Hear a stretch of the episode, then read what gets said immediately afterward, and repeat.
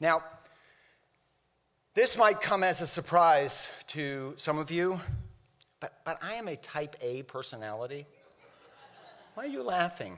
I know. It's hard to believe, I know. But, but I've been this way as long as I can remember.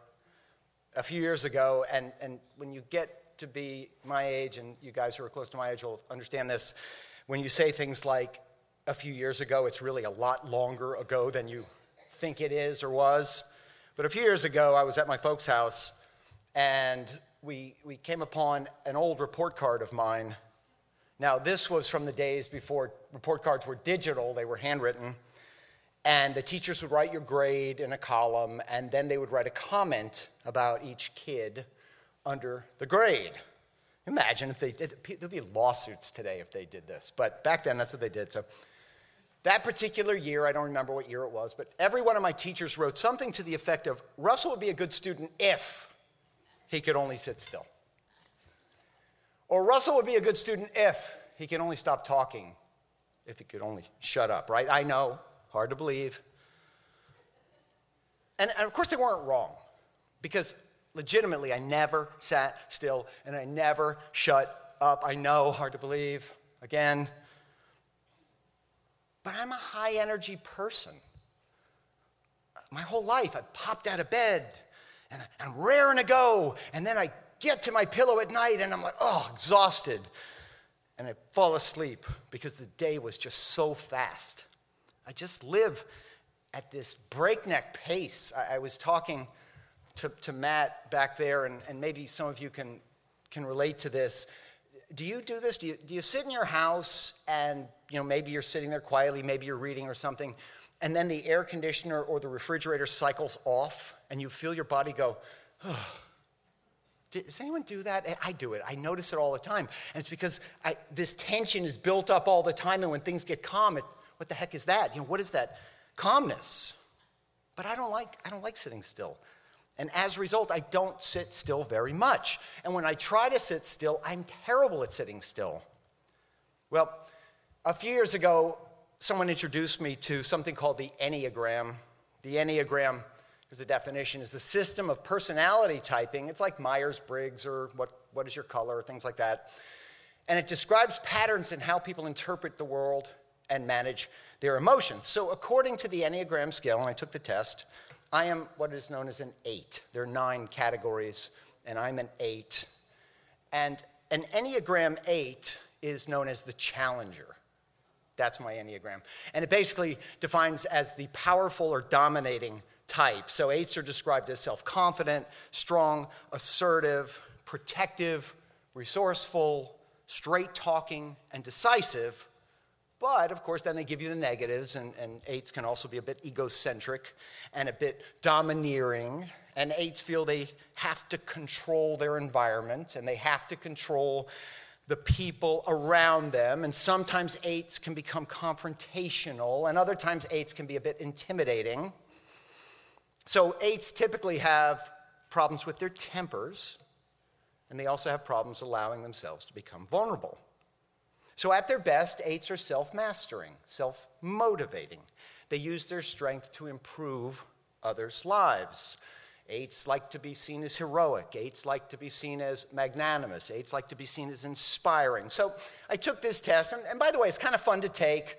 If you're ever interested, you know, shoot me a text. I'll send you the link. It's kind of neat. It doesn't cost anything.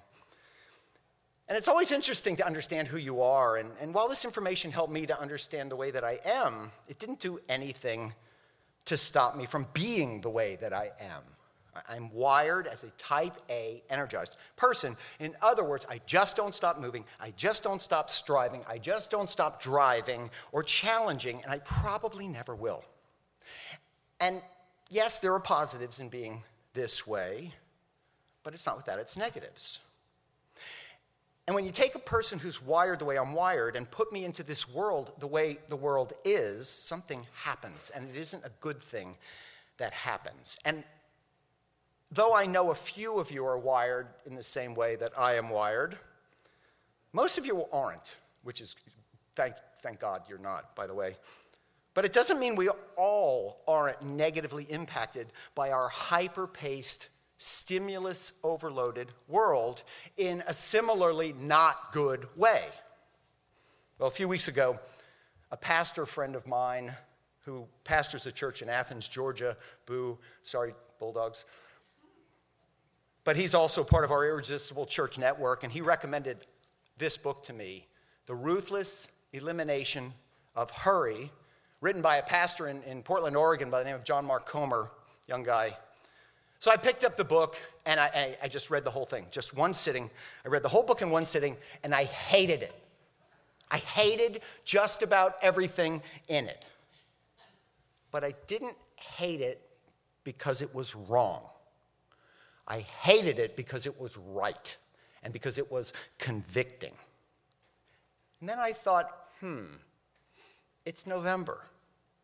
And November is the month that kicks off the holiday season, the most anticipated season of our year. We love the holiday season as a culture, but also it kicks off the season of holiday stress. This is that time of year when stress levels just go way up and things get even busier. It is the busiest and most stressful time of the year by all metrics. So, because of that, I think we could all benefit from abandoning that pace that the world has just sort of foisted upon us and instead returning to or visiting for the very first time the pace for which God has designed us and the pace to which God has called us. So that's what we're going to be doing for the next three weeks. Just three weeks to get us up to Thanksgiving. We're going to be going through this book so that we can all be equipped, we can all have the tools we need to really fully enjoy this most joyous time of the year and enjoy it the way God has intended for us to enjoy it. All right, sound good? All right, let's pray and then we'll dig in. Heavenly Father, thank you for gathering us together here this morning.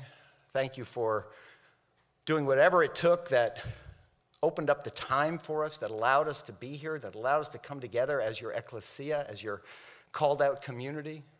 God, we thank you for really the wisdom of this author, John Mark Comer, and for his, some of his insights. And we thank you for the things that it will show us as we strive to go through this holiday season a little bit less stressed than before and draw closer to you than ever.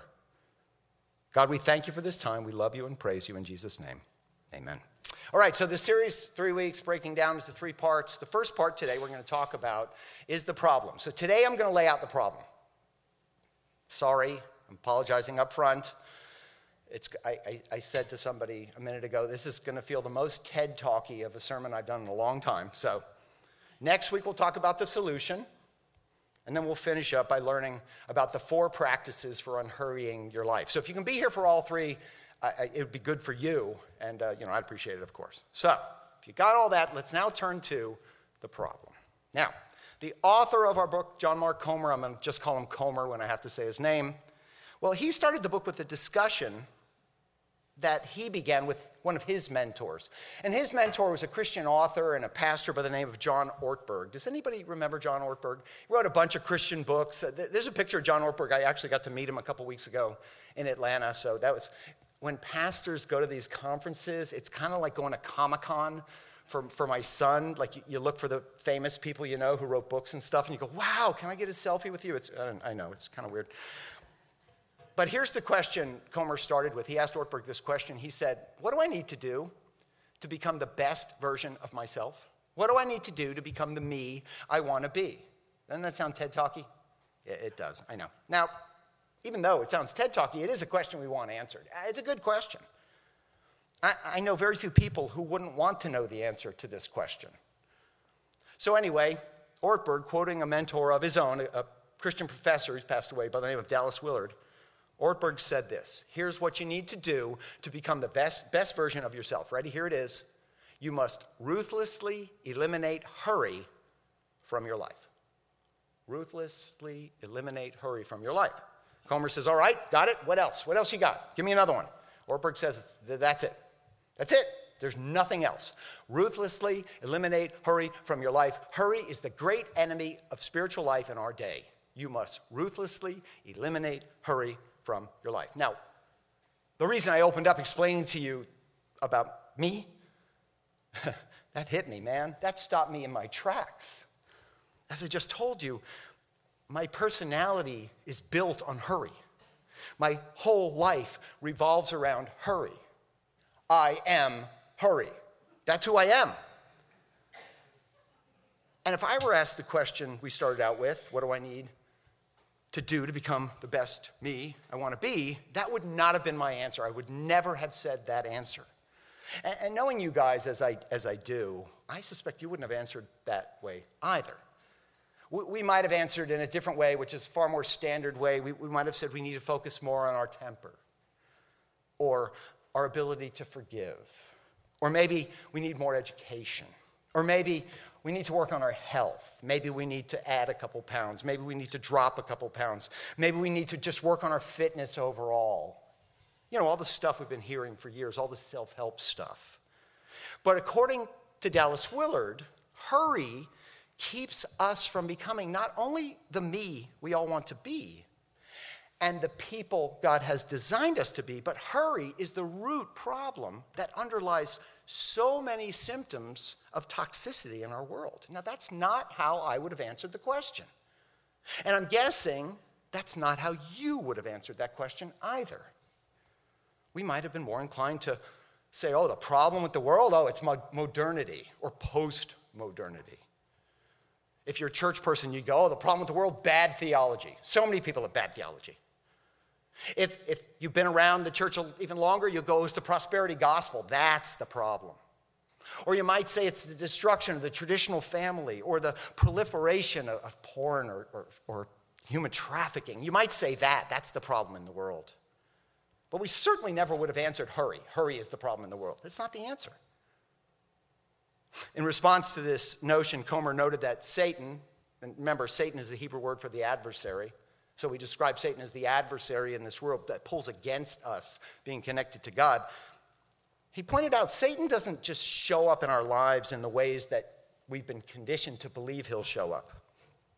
We've all seen these images, you know, Adam Sandler as little Nicky, Will Ferrell from Saturday Night Live. That's not how Satan shows up. He doesn't show up with the deep voice and the smoke behind him and the fire behind him and the pitchfork and the red skin and the, ah, you know.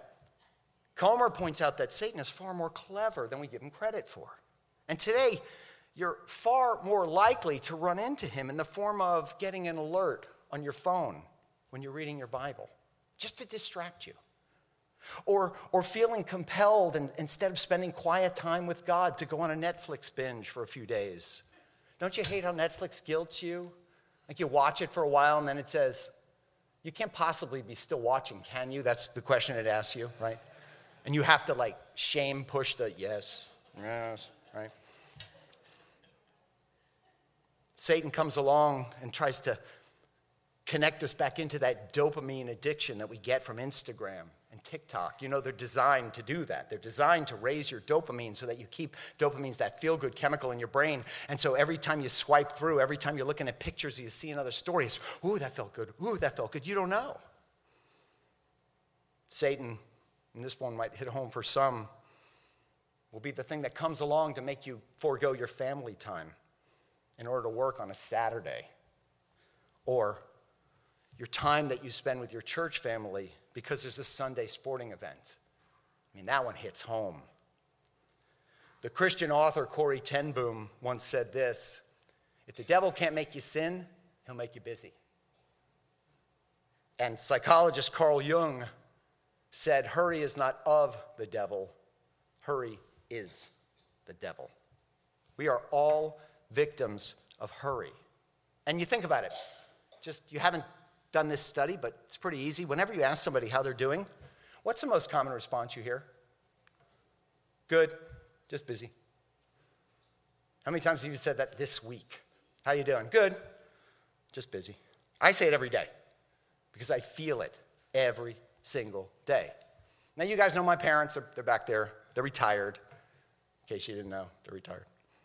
But many times, even they forego important things because they're just so busy. My retired parents. Oh, they're busy. Up, oh, I can't do it.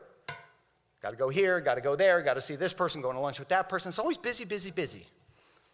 in the Western world, which is basically the US, Latin America, Europe, parts of the Pacific Rim, everyone's busy. Everybody's busy. We're all the same. We're all busy.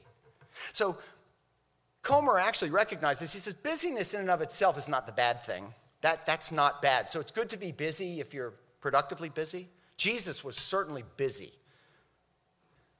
But when our busyness results in our having too much to do, and that forces us to always perpetually hurry in order to keep up with all that stuff, now that's when things begin to get toxic.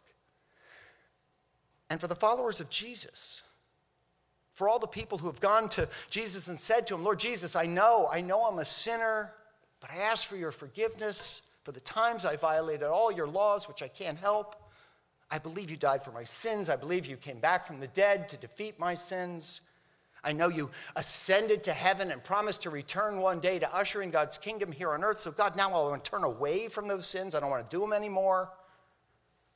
And I give you my heart. I give you my life. I want to follow you, not follow my own things. I want to trust you as my Lord and Savior. If you've done that, living a life characterized by hurry can derail the God centered life that our faith profession promised to deliver. So, how? How does a hurried life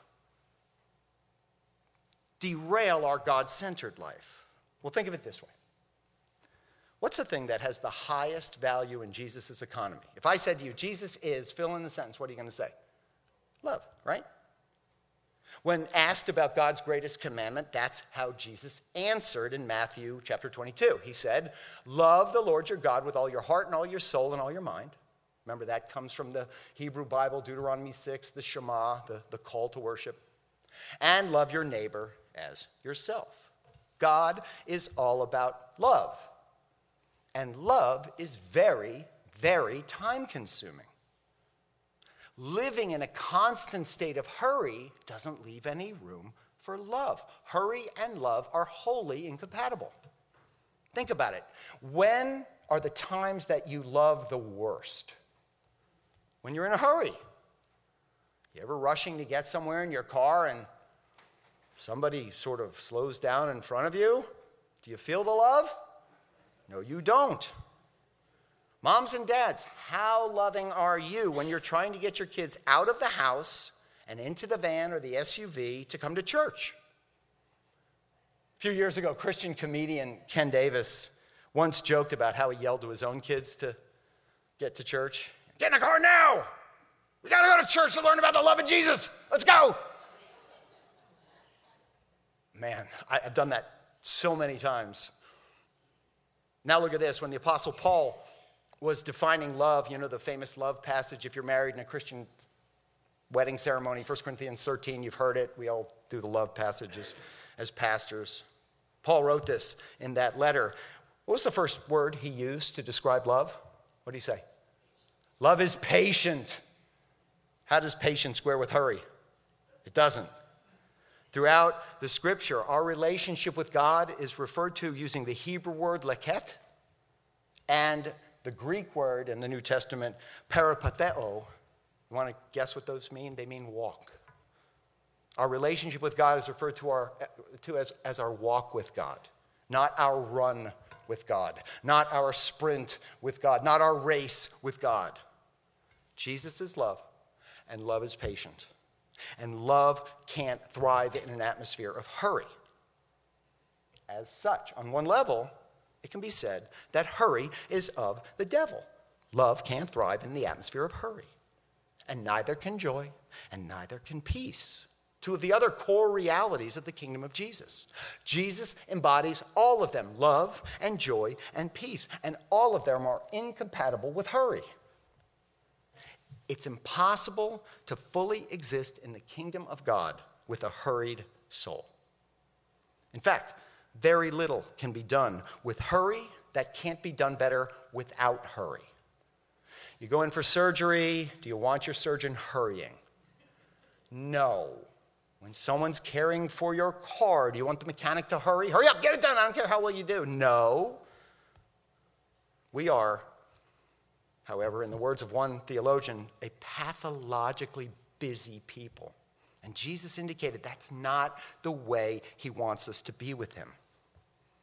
Remember the story from Luke 10, and you'll remember it when I talk about it. Jesus was with his friends, two sisters, Mary and Martha. Remember that? He was at Martha's home. Remember the story? Martha was busy scurrying around, frantically tidying up. You know, when you have relatives come over, friends come over, and you forgot, oh no, the dishes, and you're running around trying to clean things up and make it all nice, and your friends just want to be with you. And in the story, Mary sat down at Jesus' feet so she could listen to Jesus, so she could bask in Jesus' love and wisdom. Do you remember which one of the sisters earned Jesus' praise? And which one got the lesson? You don't want to get the lesson. You don't want to be on the business side of the lesson. Luke 10, 41 to 42. Martha, Martha, you are worried and upset about many things, but few things are needed. Or indeed, only one. Mary has chosen what is better and it will not be taken away from her. It's not the busyness, it's the soaking. So if you guess the sister that wasn't hurrying around and scurrying around, but rather the sister who was calmly and patiently spending her time with Jesus, if you guess that as your answer, you're starting to see it. You're starting to see where we're going here.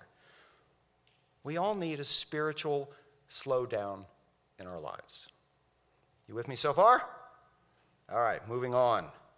Now, whenever we want to change the way that we've been doing things, it's always best to first understand how we got to where we are in the first place, right?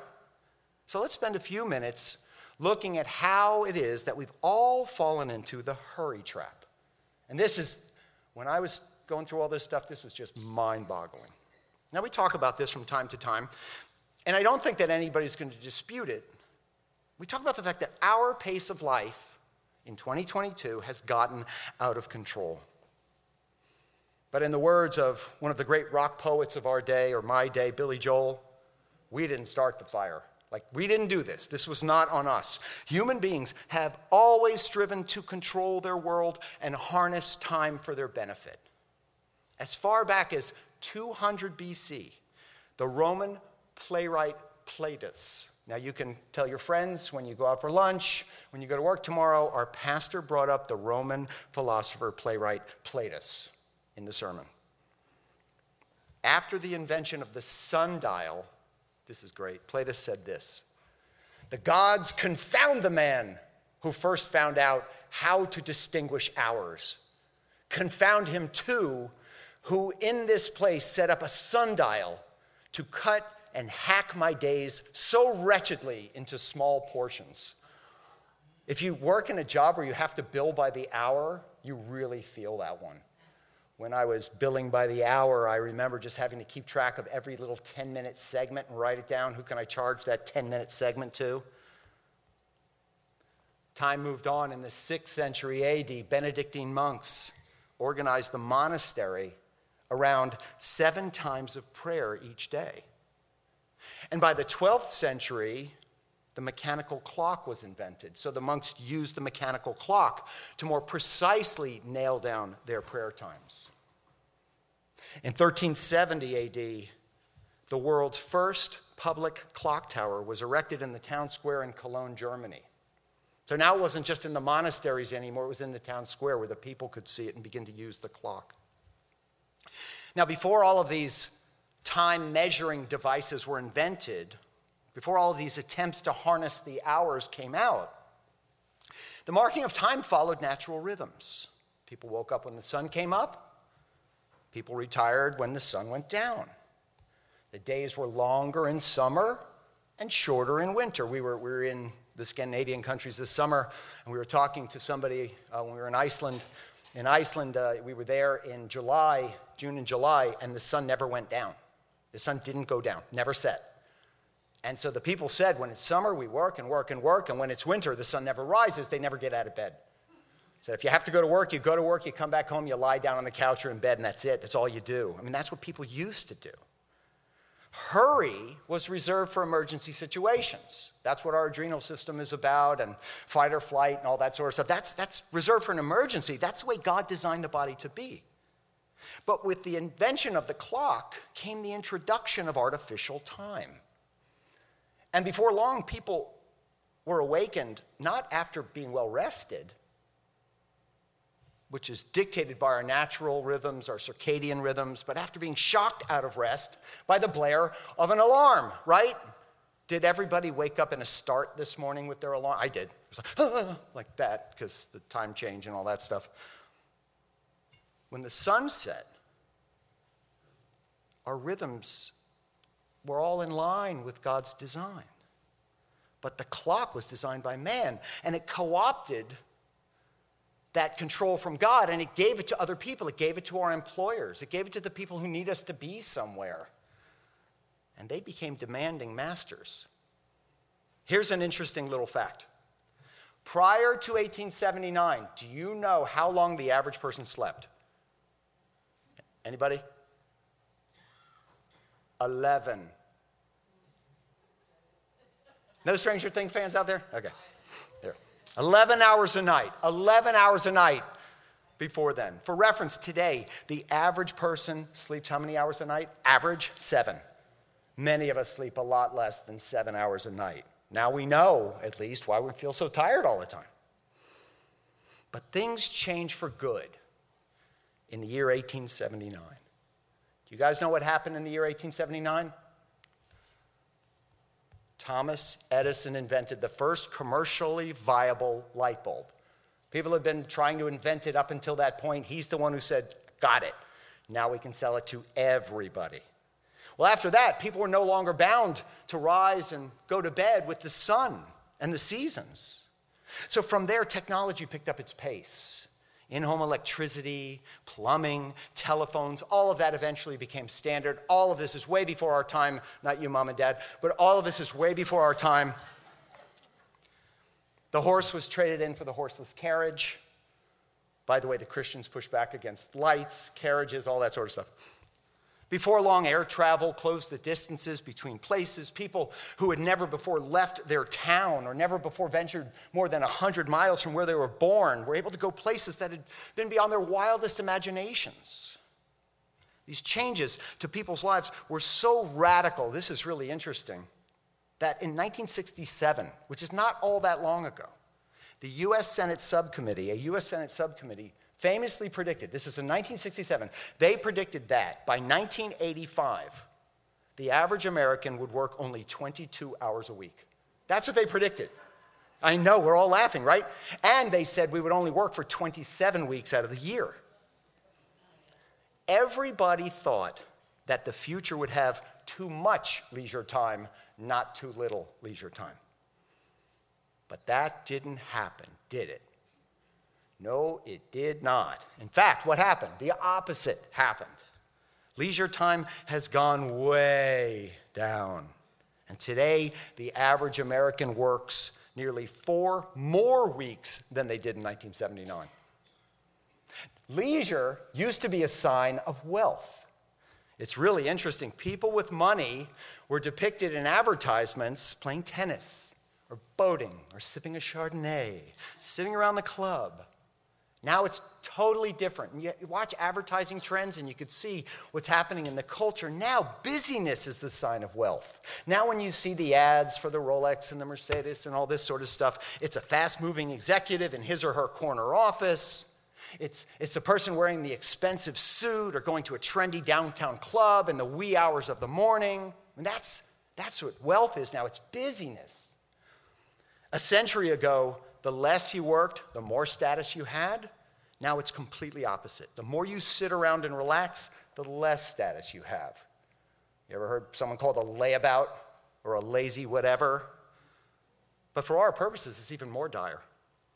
During this same period, Comer said, We have witnessed the death of the Sabbath in American life. Now, this is really, this blew my mind.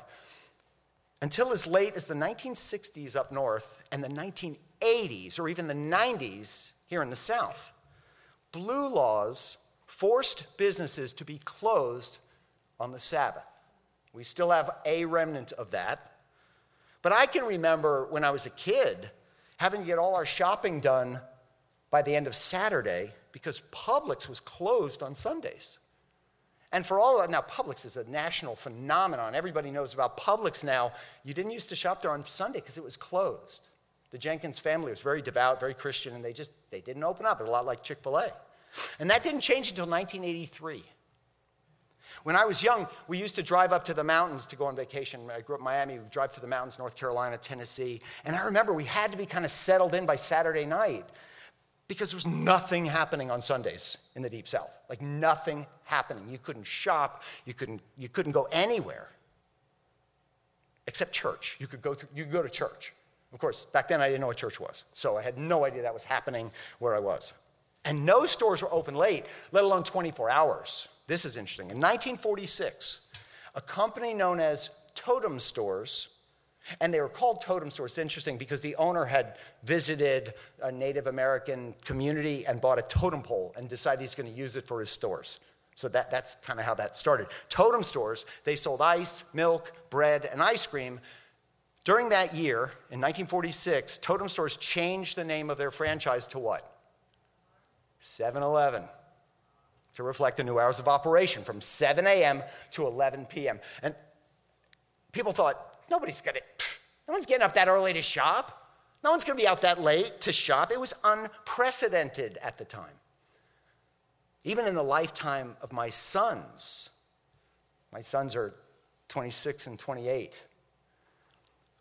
Our area, just right here in Boca and close by, we went from not having any youth sports scheduled on Sundays to having Sundays be fully scheduled with games and events, just like any other day. And our culture never even took a second to consider what these changes might do to our souls. This is interesting, it's a long quote I'll read to you. Andrew Sullivan wrote in an essay for the New York Times Magazine entitled, I Used to Be a Human Being he, he had this analysis, which is quite provocative. Here's what he wrote The Judeo Christian tradition recognized a critical distinction and tension between noise and silence, between getting through the day and getting a grip on one's whole life the Sabbath. The Jewish institution, co opted by Christianity, was a moment of calm to reflect on our lives under the light of eternity. The Sabbath helped define much of Western public life once a week for centuries, only to dissipate with scarcely a passing regret into the commercial cacophony of the past couple of decades. It reflected a now battered belief that a sustained spiritual life is simply unfeasible for most mortals without these refuges from noise and work to buffer us and remind us who we really are we lost the Sabbath, and we lost with it more than a day of rest. We lost with it a day for our souls to open up to God. In one generation, one generation, Sunday evolved from a national day of rest and worship to a day of running errands, to a day of buying things, to a day of running around with our kids, playing sports and activities, to a day of getting ready to go for Monday in our longer work week.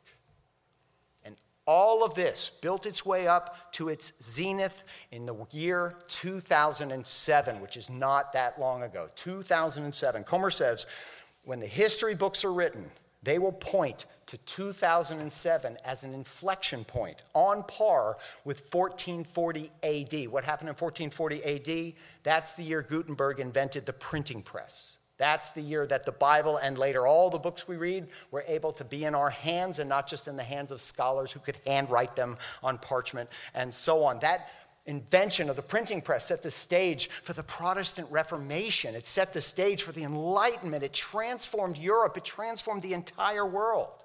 That was a big deal. So, what happened that was on par with that? What happened in 2007? A Californian by the name of Steve Jobs introduced the world to the iPhone. It's also interesting, in 2007, that's the same year Facebook was made available to anybody if you had an email address. That's the year that a microblogging app by the name of Twitter became its own platform. That's the year that both the cloud and the App Store came online, and also a bunch of other technologies, all in 2007. Did you guys realize that it was that recent? That's what brought us into the digital age. I started here at Hammock Street Church in 2009. It's amazing to me how much the world has changed since then. Think of how the world has changed between then and now. When we started at Hammock Street Church, None of us had smartphones. None of us. Unless you were one of those really early adopters. None of us had, had Wi Fi access. Why would you need Wi Fi? We had a computer, was plugged into your office. You didn't need to carry it around. But now, we can't imagine living without Wi Fi, without smartphones. We even have it on airplanes. You ever go on an airplane and you can't connect to the Wi Fi and you're angry? What the heck? How can I not have Wi Fi when I'm flying through this tube, one comedian says, in the middle of the sky, 30,000 feet in the air, magically going from one place to another? No Wi Fi? Oh, we're so put out. In 2007, the relatively new thing called the internet went from desktops to our pockets. And together, these things have all changed the world, and they've changed us with it. We've gone from a species that, that used to live in harmony with the rhythm of nature to one that touches our phones. You're not going to like this. You know how many times we touch our phones every day? An average of 2,617 times for a total of 2.5 hours. And by the way, if you're a millennial or a Gen Z, double that. Double that. And they're not helping us. Having our phones, like we all think, oh, they're making us smarter and, and all this sort of stuff. It's not helping us. One study found that simply being in the same room as our phones, even if they're not on, this is wild, will reduce a person's working memory and problem solving skills. How about that? They're so distracting that just knowing they're in the room is enough to distract us. In other words, our phones are making us dumber. Our smartphones are making us dumber. Now, add to that posting on social media, checking our email, looking stuff up, watching Insta Reels, watching TikToks, and of course, binge watching our streaming services, and you can begin to see where all our time has gone. And this is no accident, this was by design. Our devices and the apps on our devices are designed to steal so much of our time. That's the way they're made. They're made to do that. They're made to get us addicted. This is a crazy quote. Sean Parker, who was the first president of Facebook, he, he, he, now he's kind of moved away from the space and he calls himself a conscientious objector to social media. But in an interview with Axios, this is what he admitted, quite begrudgingly, but here's what he said God only knows what it's doing to our children's brains. The thought process that went into building these applications, Facebook being the first of them, was all about this is how they built them. How do we consume as much of your time and conscious attention as possible? And that means that we need to give, uh, we need to sort of give you a little dopamine hit every once in a while because someone liked or commented on a photo or post or whatever. And that's going to get you to contribute more content, and that's going to get you more likes and comments. It's a social validation feedback loop. I get validation, I put more out, I get more validation, I put more out, and so on. Exactly the kind of thing that a hacker like myself would come up with because you're exploiting a vulnerability in human psychology. Did you realize that's how they designed it and that's why they designed it and we all use it? And with all of this, guess what's happening to our attention span? It's dropping. This is crazy. In the year 2000, while all of us older folk were worried about Y2K, okay, this is before the digital revolution, this is before 9 11. During that time, our attention spans on average were 12 seconds. We could pay attention to something for 12 seconds. I'm sure mine was about two seconds, but okay, so 12 seconds. Since then, on average, our, vaca- our, our attention spans have gone down to eight seconds. Now, as a reference point, Comer points this out. As a reference point, if we're down to eight seconds, the, ref- the, the attention span of a goldfish is nine seconds.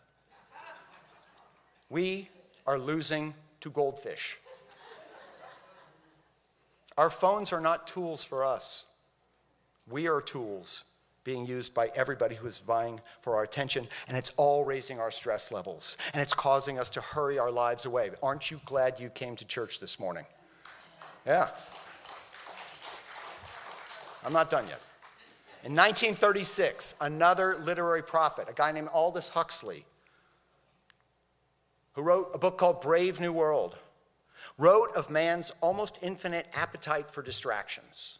As people, we have an appetite to be distracted. And in Brave New World, he envisioned a future dystopia the opposite of a utopia, dystopia.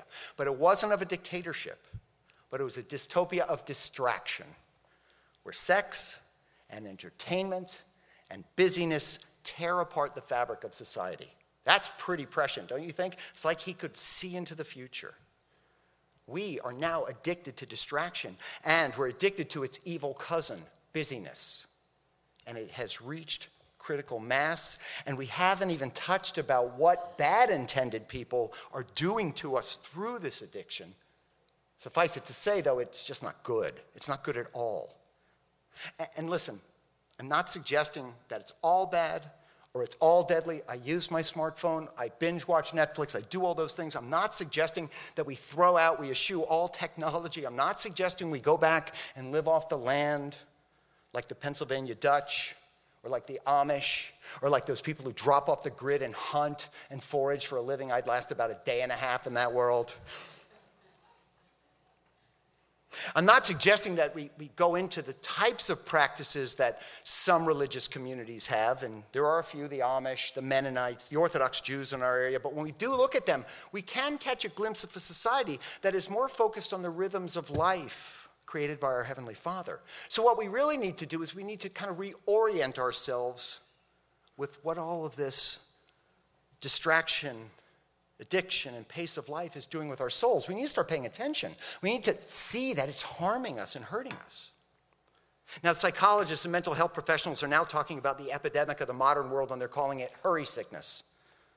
They've characterized hurry sickness as a disease. Everything's a disease. Hurry sickness is now a disease. And here's how the doctor who discovered it defined it a continuous struggle an unremitting attempt to accomplish and achieve more and more things or participate in more and more events in less and less time. Another definition said it this way a behavior pattern characterized by continual rushing and anxiousness. Do you guys have an eye twitch? I have an eye twitch. Never. It's been bad lately, too. And do you want to know when this definition came out? In the 1950s. 1950s. Okay, so do you suffer from hurry sickness? Let's do a little diagnostic. Ready? Do you suffer from any of these symptoms? Moving from one checkout line to another because it looks shorter and faster.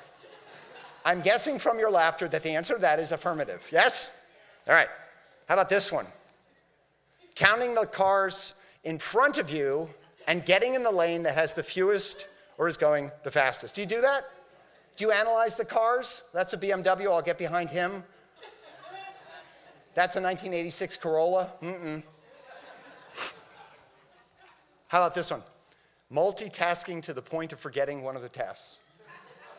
You're doing so many things, like, why did I, what, what, what, wait, what did I start doing again? I, so many times I'll go online, I'm researching, and I'll go, oh, I got to look it up on, you know, on, the, on the internet, and I'll go, oh, the news. Oh, here's that blogger. Oh, how'd you do? I scored 100.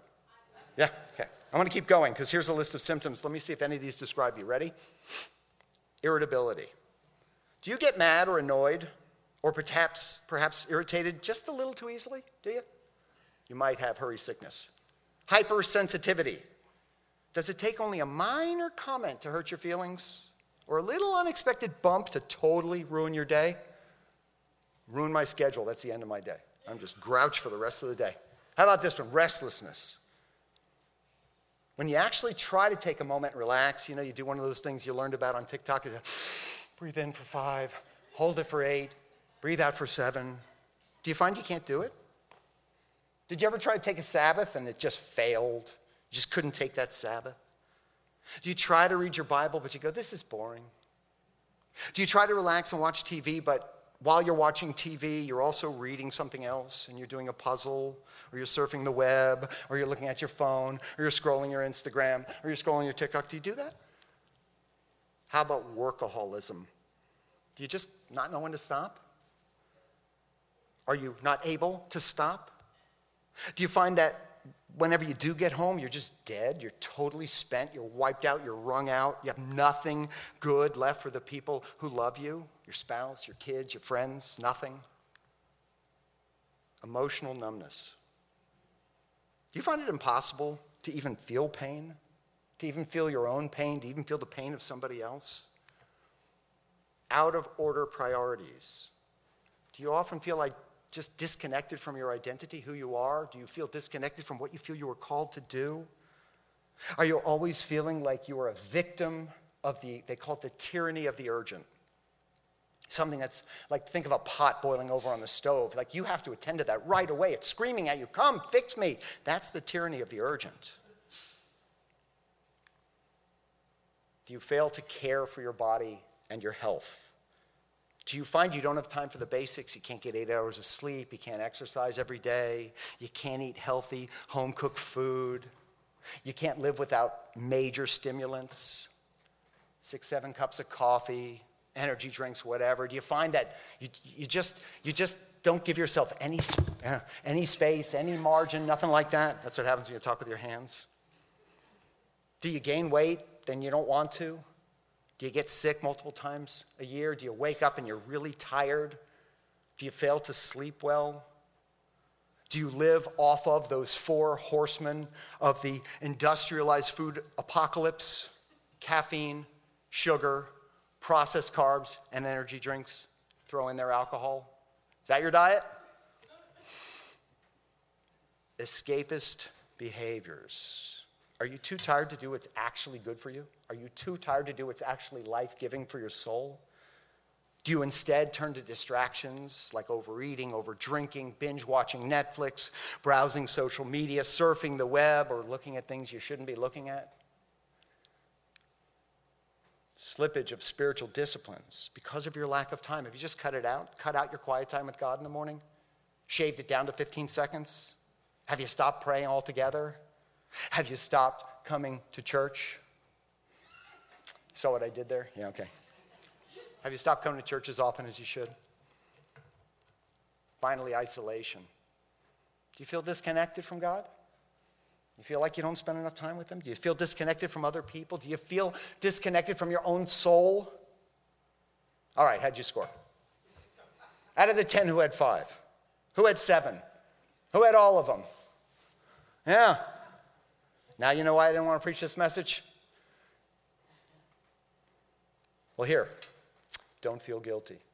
I know, I should have said that up front. Don't feel guilty because you're in very good company. But you need to know this as well the guilty feeling isn't coming from God. It's not God that's making you feel guilty. And even though I said all this stuff, I'm not making you feel guilty either. See, my point in taking us all through this as we begin this series is just to point out this an overbusy, hurried life is the new normal in our world, and it's killing us, and it's toxic. It's poison. It's killing us physically and emotionally and spiritually. Hurry kills relationships. Love takes time. Hurry kills joy. Hurry kills gratitude. Hurry kills appreciation. Hurry kills wisdom. Hurry kills peace. Hurry kills all that we hold dear spirituality, health, marriage, family, thoughtful work, creativity, generosity. Name a value, hurry will kill it. Hurry is a sociopathic predator loose in our society. But see, now we're aware of it. And awareness is the first step towards healing. Our lives are the sum total of the things we devote our attention to, right? Our lives, as they say, are perfectly designed to get the results we're currently getting. They're perfect.